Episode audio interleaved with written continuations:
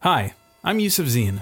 My latest TVO Today podcast is on how a Canadian ends up in a Chinese prison and if he's even alive. Listen and subscribe to Extradition. Available now, wherever you get your podcasts. You're listening to a TVO podcast. Hi, I'm Colin Ellis, and this is On Docs, a podcast about documentaries and the stories they tell.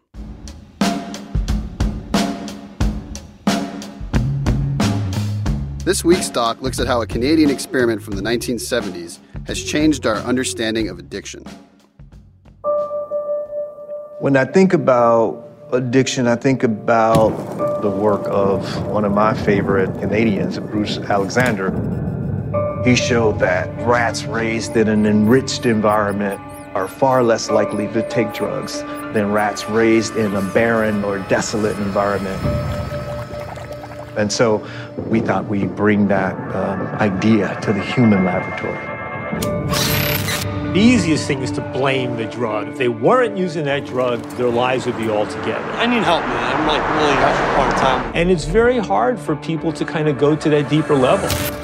I wanted to reinvigorate this experiment from the 70s, so I decided to make a documentary um, where we go to the worst place in the world to do drugs and the best place.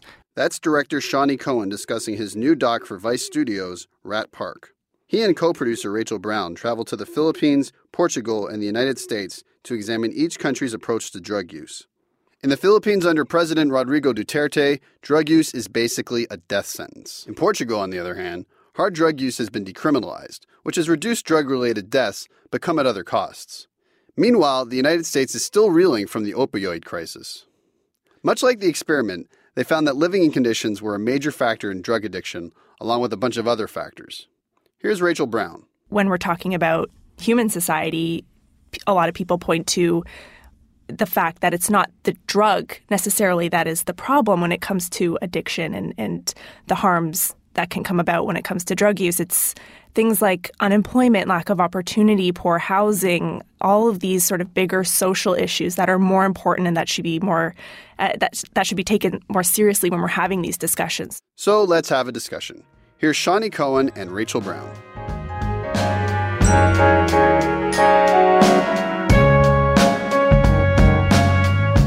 Shawney, I'm going to start with you. Uh, why did you call the film Rat Park? Rat Park's actually the name of an experiment that uh, happened in the 1970s. So there's a psychologist, his name's uh, Bruce, Bruce Alexander, um, very smart man. And, and he wrote a book recently called The Globalization of Addiction. And um, in a nutshell, I guess I'll just jump into the, the experiment. So he, you take rats and, and you have them in an isolated cage. They have the option to do water or heroin. Um, in isolation, they gravitate towards the heroin until they essentially die. And he didn't. I mean, this was kind of the prolonged thought in psychology um, when it comes to drug use that the drug was responsible for, um, you know, for for addiction. So he didn't believe that, and I think what Bruce wanted to do was turn addiction on its head, and and he decided to come up with something called Rat Park, which is essentially a bigger cage, um, more like a utopia for rats, where they can play, they can have sex, they can raise each other's children. And the same thing happened where he would take water and then heroin or morphine at one end of the cage, and he found that when they were in Rat Park and they had more access to, you know, being social, they would do much less. Um, of the drugs than in isolation. And, and I kind of like this idea metaphorically. So um, I wanted to, you know, kind of reinvigorate this experiment from the 70s. So I decided to make a documentary um, where we go to the worst place in the world to do drugs and the best place. And I found that it kind of worked. Rachel, rats, humans, very different. How do you, I guess, find a, a, like a commonality between the way rats respond to drugs and or morphine and uh, the way humans do? Well, I think the the metaphor that the experiment presents is really important. You know, Bruce talks a lot about how you can't think about drug use and addiction without considering the environment that a person is in. Um, so when we're talking about human society, a lot of people point to the fact that it's not the drug necessarily that is the problem when it comes to addiction and, and the harms that can come about when it comes to drug use. It's things like unemployment, lack of opportunity, poor housing, all of these sort of bigger social issues that are more important and that should be more uh, that that should be taken more seriously when we're having these discussions. So it's all about the environment that we're in. And Bruce's experiment has formed the basis for a lot of science uh, around human drug use. So you know, Carl Hart is a psychologist in the film, and he's really taken this this experiment by Bruce and has shown that it, it applies to, to humans as well, that we're talking about environmental factors as, as probably one of the most important things to consider when we're talking about addiction and drug use. And, and you said environment, you mentioned like low unemployment, uh, I guess poor neighborhoods. I, but you know, I mean, wealthy people as well use drugs. So I mean, is that not an environmental factor? How do you, I guess, how does that factor into the experiment? Yeah, and when we're talking about en- environmental factors, there are things to consider like drug laws, harsh criminalization and what the impact of that is. It's not based on science, it's not based on pharmacology, it's not evidence based to, to criminalize drugs. And when you have these laws that are in place, you look at who they disproportionately target. It's people from poor and marginalized communities who are predominantly targeted by these drug laws. Um, so when we're talking about the environment, we're not just talking about societal, social factors. We're talking about drug laws and how they impact people hmm. as well. Shawney, how much attention did the Rat Park experiment receive when it was released? When it was released, not that much. I think um, it was in a couple journals. I don't know if you can correct me on that, Rachel, but I don't think it really hit its stride until about 20 or 30 years later when you begin to see the beginning of, you know, the opiate crisis and, and overdose crisis happen. So, um, yeah, I would say, unfortunately, it didn't get that much notoriety well, in the beginning. Bruce had a hard time convincing people of its merit. It happened around the time of this ramping up of the drug war, this really tough on crime approach. Um, you know, especially in the States, it was all about this hysteria and paranoia around drugs, heroin, crack, eventually, eventually meth.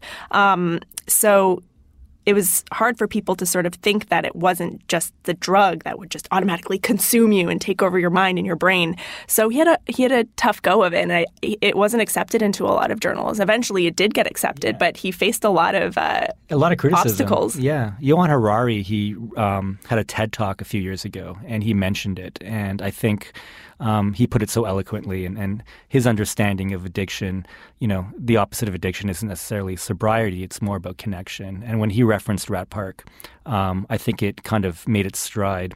Um, in the media again, and, and you know, uh, hats off to Johann Hari for kind of bringing it back to popular culture. Mm-hmm. His book, uh, "Chasing the Scream," mm-hmm. is excellent for anyone that's interested in the subject. I, I highly recommend it. Um, I grew up in the '80s and uh, was told just say no. Yep. Right? Yeah. That was the slogan. Nancy Reagan, you yeah, know, like course. you know, basically I think the idea was that no one should ever use drugs right. ever. And I wonder if that if our understanding of drug use has changed since then.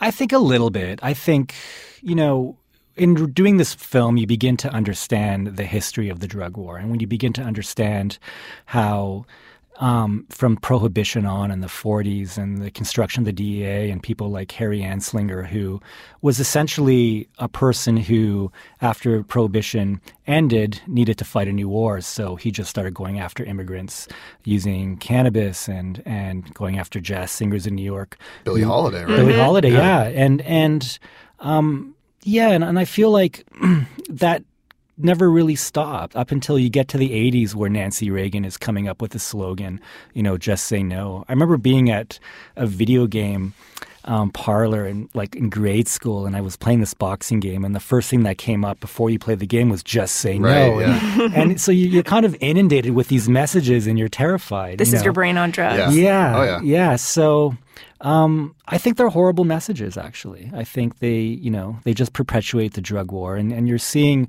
more violence when it comes to um, drug activity in the world today than ever before. Yep. So w- clearly, I mean, it, that messaging didn't work. It's proven not to be effective. Actually, it actually has quite the opposite effects. You know, kids watch this stuff or hear this stuff, and they just want to do drugs. And and yeah, so I, I, will say that I think you're beginning to see a change in attitudes. I think the legalization of cannabis in Canada is wonderful. We're going to talk a bit about the places that you visited. Uh, uh, one last question about Rat Park. Um, you did mention there were some criticisms of it. Has it ever been replicated? Has and, and, and what is its status today? It's a good question. I will say there's a lot of people who look at the experiment specifically and try to kind of tear it apart for its scientific merits. But I mean, if you ask Bruce, we spent a lot of time with Bruce, the, the original inventor of it, I think for him it was more of a metaphor. It was more, you know, what the idea of it represents more so than I think, you know, breaking down the actual scientific attributes of the of the experiment. He's convinced it worked. Mm-hmm. And, you know, and what was interesting when we were looking at the original experiments and the photos, how seriously he took it. You know, there was some technology he used with measuring the amounts of morphine that the rats were ingesting um, that were quite impressive. You know, like I think there was even lasers involved. There was like a trap door, and and um, that really like so. I think people look at the experiment and they think it was like this kind of hokey thing, but no, it was it was an actual, um, you know, rigorous scientific thing. Well, let's let's talk about Manila first because I think this is the most extreme case of um, the drug war that I've ever seen. Maybe Mexico next, uh, second second worst. Um, but how would you, I guess, characterize the drug problem in the Philippines? First of all, it's it's traumatic. I think is the word, and I feel there's a sense of.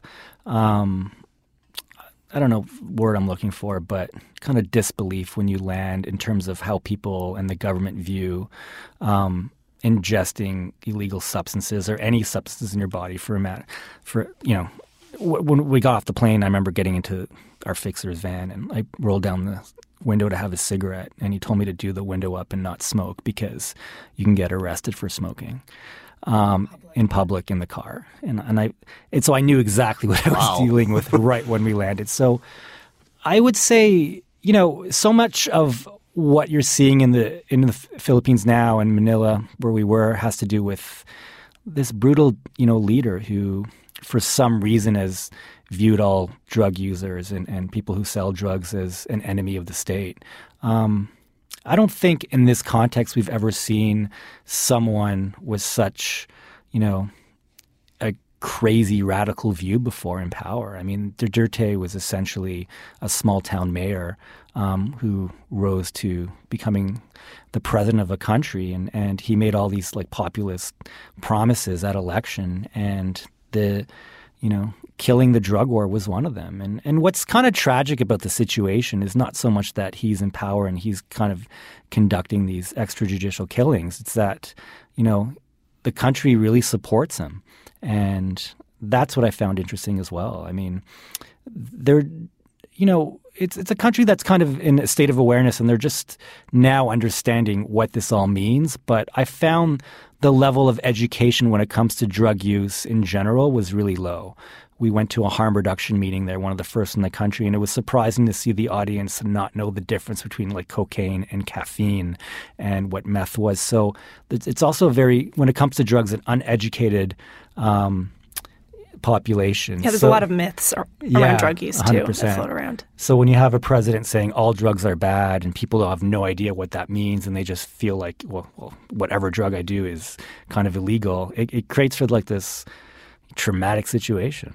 Rachel, did you meet people who uh, support Duterte and support his approach to to drug users like this? Yeah, the big example that comes to mind is the funeral parlor owner that we hung out with. Um, I mean, he has a financial uh, incentive, I guess, I guess because his business is going up. Oh yeah, he says there's been at least a thousand uh, victims of the drug war that he's you know been involved with uh, burying. Um, so there's people like that that say Duterte's doing the right thing. Of course, we want a drug-free nation. Why would anyone question that? And we're going to do that by any means possible. So it was shocking to to hear that mentality. And actually, one thing I was thinking yesterday is that we actually shot another film in Sault Ste. Marie and about uh, the opioid uh, addiction issue there. And the paramedic told us he comes across people all the time who who say like, "Why do you keep reviving these people who are overdosing?" A lot of people just say, "Let them die." The the main targets of this drug war there are it seems to me users, but I wonder if there also are traffickers also being attacked, like drug dealers, like wh- wh- like who's basically being killed here? Um, it's a little complicated. A, a lot of people think you know you can get shot on the street just for using drugs. It's it's not that simple. Um, there's a list. If you're on this list, um, after a certain amount of time, you know there's a death squad that'll potentially come after you. Um, Yeah, but I mean, if you talk to the main character in the film, Vincent Go, who is this photojournalist who's been documenting everything for forever, he kind of feels the bigger players that bring in, um, you know, shabu, methamphetamines, and these drugs kind of go on unchecked. So it's a kind of, you know, thing that's not really talked about, and you don't see so many arrests for the bigger shipments. Um, yeah, there was even rumors that Duterte's was it son was a drug dealer, which I found really interesting. No. Yeah, yeah, yeah. yeah. So you have, I mean, you have these high level traffickers that are bringing in meth and, and as they call it, shabu. They're not being touched. They're not being convicted. They're not being charged, let alone being shot um, or killed. So you look at who's being targeted. It's disproportionately poor marginalized communities, and Manila has some of the poorest communities in the world. They're the ones that are being targeted for drug use or even suspected of using drugs. There's no due due process, and it's it's it's mind boggling. And you were there when one of these killings happened, right? Yeah, we were literally filming another interview, and during that interview, someone was uh, shot a couple hundred meters behind us. Tapos nag-iisa ka lang magtaguyod sa kanila. Oo, yung kapatid ko kasi minsan nagaan. Someone just shot two minutes ago. Someone just shot across the street. Ah, takbo muna kami ha. May binaril daw sa labas. Ha? Sandali lang. So it was, yeah, it was it was tragic. I mean, what was interesting when we got there, um, we were the first on the scene, and the police came shortly after.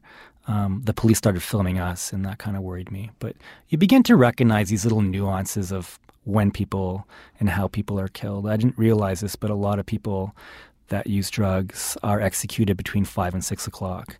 And the reason that happens is because traffic is just um, insane during rush hour, and it takes forever for police and you know other officials to arrive at a scene. So, um, yeah, it was it was very interesting to kind of roll up on that situation and and see someone kind of bleeding out on the street and and yeah, and what was interesting too was like how many children and how many people are around the situation, and it just didn't phase them because it happens so often. So um, that's kind of the tragic thing too. It's you know people are just so used to it and they just accept it as a part of life. Hmm.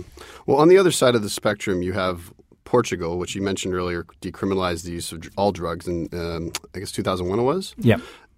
How has this worked out for them? Rachel, maybe start us off there. You talk to officials there, and you talk to people who use in Portugal, and they say that it's not a perfect model. It's not a silver bullet that's solved everything, and there's still a lot of stigma when it comes to drug use. Um, but overall, overdose deaths have plummeted by 80% um, since the height of their own kind of opioid crisis in the in the 90s, and they had some of the highest HIV transmission rates in Europe. Um, so they've really been able to deal with um, public health matters um, and also keep people alive because of this. It's reduced stigma to some extent.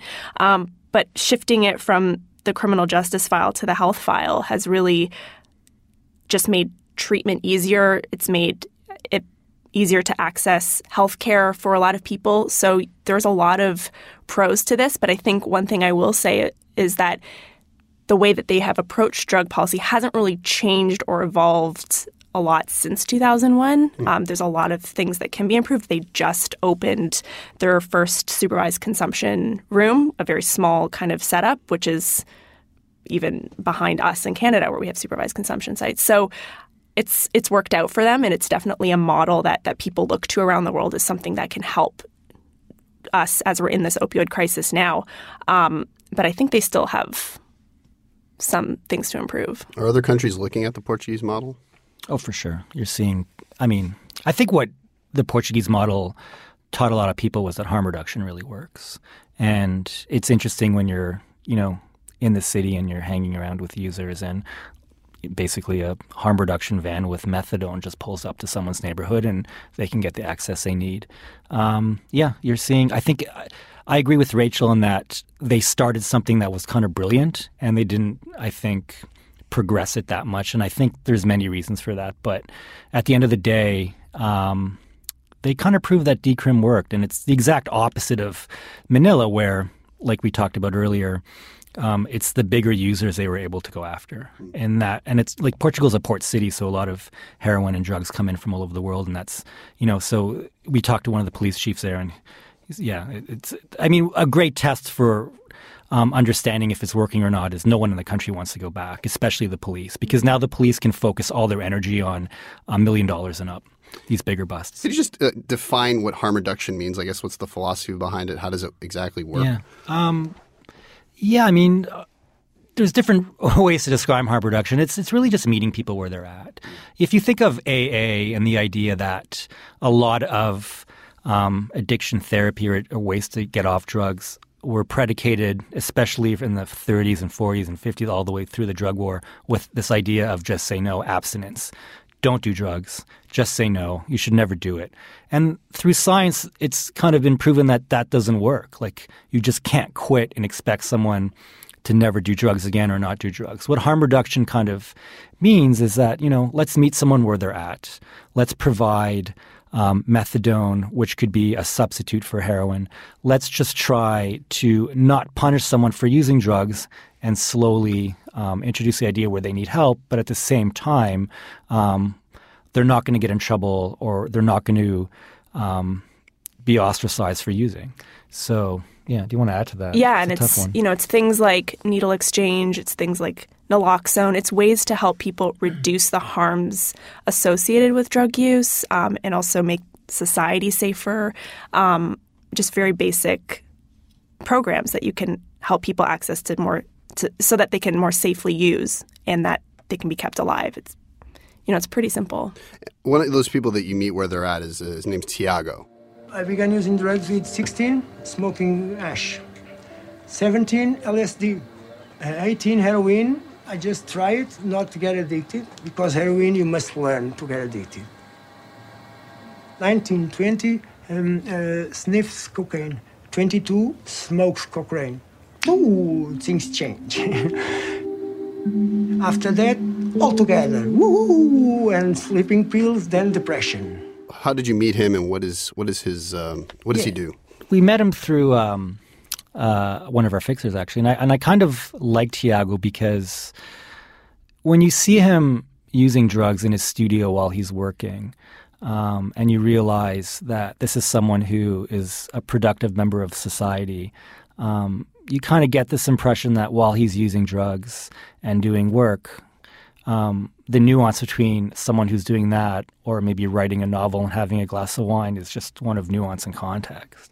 So I like this idea that he was, you know, not someone that you'd necessarily expect to be using every day. I mean, he had his own problems, but at the end of the day, um, this is someone who's been able to survive in a system through harm reduction and through all these other, you know, things that the government provides for him. And and I mean, he he still has. I mean, his views on drugs were so liberal, it was in- intense. I think he was also someone who was more interested in Portugal taking it a step further and completely legalizing. And his big problem wasn't so much that, you know, he was doing drugs, but he was paying a lot for them.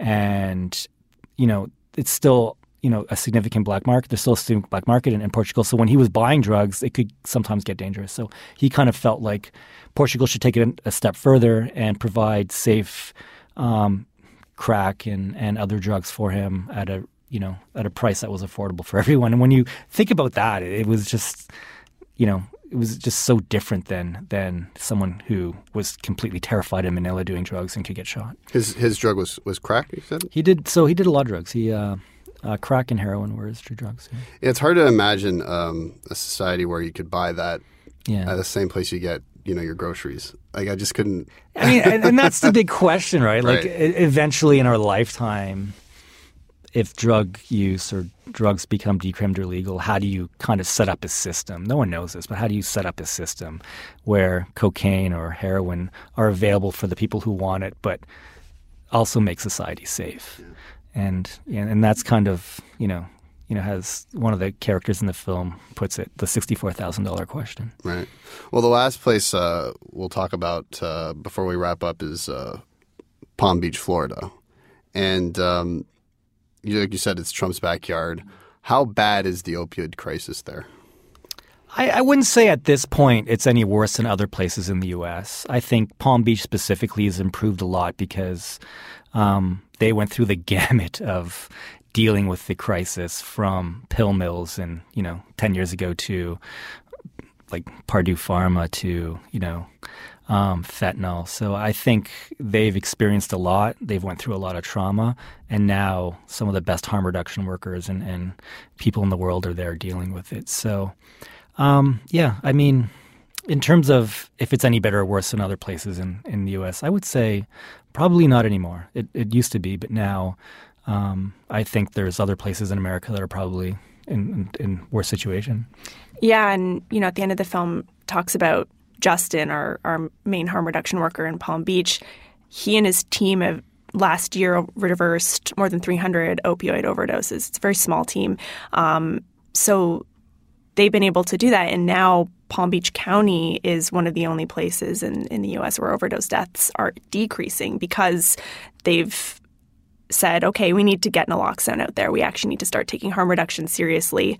Um, even though they're they are operating in in the states and in Florida where drug use is is heavily criminalized, um, they're they're working to try to push back against that tide. Naloxone is a nasal spray, right? Yeah. Can you just describe how it works? Yeah, so it's a nasal spray, and you inject it into your nose or through a needle. I mean, it's more popular now with with the spray, and it just reduce it uh, reverses the, effects of the opiate. Um, so it just essentially brings you back to life. So it's a it's a wonderful harm reduction technique um, that Justin Kunzelman uses in the film. You know, we learned a lot about harm reduction from in general, and it's funny because there's so many other aspects to harm reduction that we knew nothing about. Um, that were just such commonplace. Like a seatbelt is harm reduction. Hmm. you know, you, you, put it on, you don't want to get into an accident, but you're still going to wear it because you may. Um, when you go to McDonald's and you see um, the lettering under the Big Mac and you see how many calories are, and that's harm reduction. So for me, it was fun kind of understanding that harm reduction is really information. It's really this understanding that we know we live a life that could potentially be dangerous and we take chances, but how do you live that life? But at the same time, you know, be comfortable with the decisions you make to reduce some of those harms. Hmm. And yeah. How did you meet Justin and, and how does compassion and empathy sort of factor into his his work? Uh, we were doing research and, you know, one of the producers found Justin and his group um, online. He was really active in sounding the alarm about the overdose crisis that was happening. He himself is is in recovery and he's really passionate about evidence based approaches. He just couldn't. He was sick and tired of seeing kind of these useless policies uh, being implemented and people who had never had experience using drugs talking about policies. So he really stuck his neck out and and he was doing illegal needle exchange out of the back of his trunk. Like he's just on the ground doing what needed to be done if if the government wasn't going to do it. Um, and for him, it's all about you know uh, compassion and harm reduction go hand in hand. So he's all about again meeting people where they're at, and if they want to keep using, it's about responding to that in a compassionate and realistic way. It's like you're going to keep using. Okay, I'm just going to help you do so in a way that it's not going to result in you dying. Is that legal uh, needle exchange? That's like what would be the sentence for something like that? That's a, if that's a crime, like that's uh, a real risk he's taking, right? It totally, it totally is, and and only very recently has the state of Florida um, committed to expanding. There was one legal syringe exchange that we went to in Miami, and now they they're maybe going to open a second one. Like they're still they're still in this mindset where we were in you know here in Canada decades ago. They're, they're sort of thinking of needle exchange as this radical thing, and it really is not.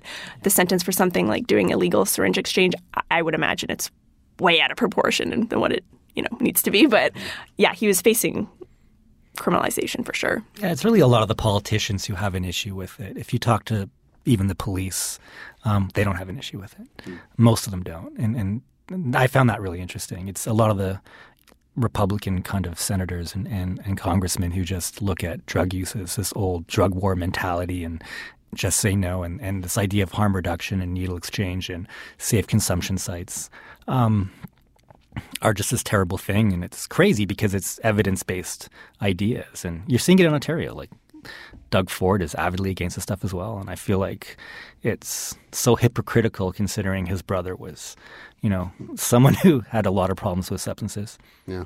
Well, uh, let's I guess kind of close out our conversation by talking a little bit about Canada. We obviously just had a federal election. We have a minority parliament now. We've legalized marijuana. You talked about your experiences in Sault Ste. Marie. I'm just wondering how Canada is doing when it comes to drug policy.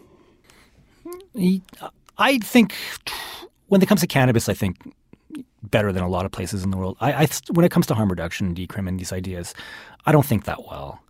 I feel like we could really do a lot to get rid of this idea that, um, you know, the old drug war mentality is is still quite prevalent. And I feel, I don't know, Rachel, how do you want to answer that? I mean, you're a journalist who talks about a lot of this stuff, and for me, being on the ground and making a lot of these documentaries, I kind of feel like we're no better off than America or a lot of these places that still suck. We also, frankly, I think, tend to follow a lot of what the U.S. does, and they're the worst kind of um, people, government for perpetuating the drug war, and we just kind of follow suit with them. So, um, to answer your question, not very well.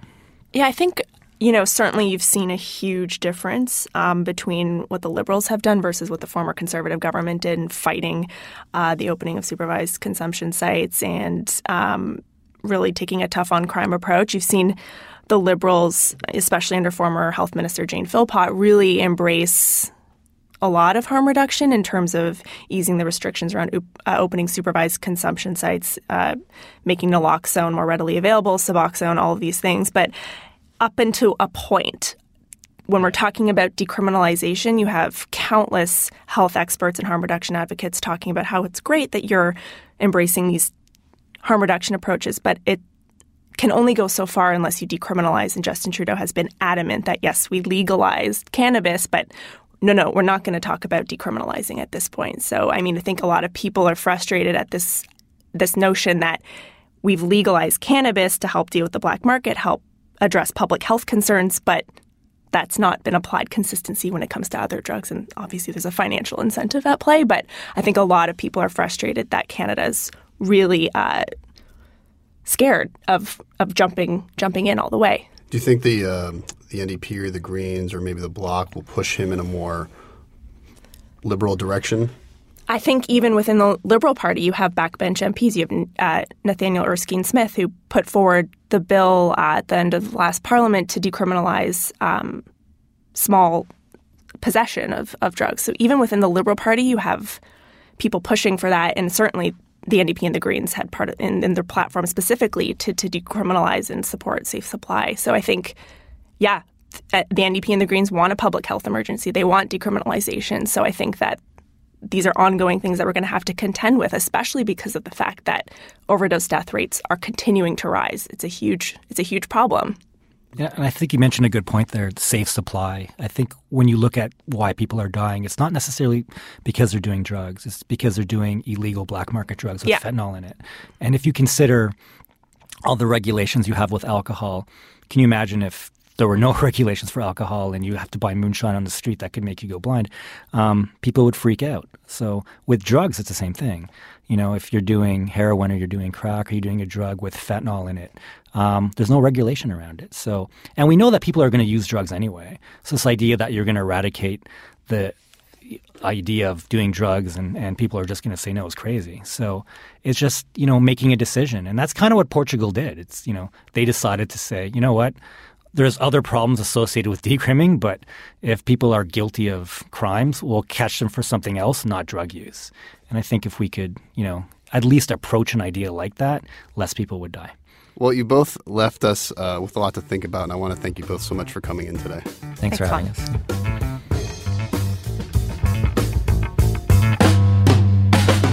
And that's the podcast. Rat Park is streaming now on Crave, so check it out you liked what you heard, please give us a five star review on Apple Podcasts and better yet, tell a friend. Let us know what you think of the film in this episode by writing to us at ondocs at tvo.org. And follow me on Twitter at ColinEllis81. Thanks to producers Chantel Berganza and Matthew O'Mara and production support coordinators Nikki Ashworth and Jonathan Howell. Kathy Vay is executive producer for digital. We'll catch you at the next screening.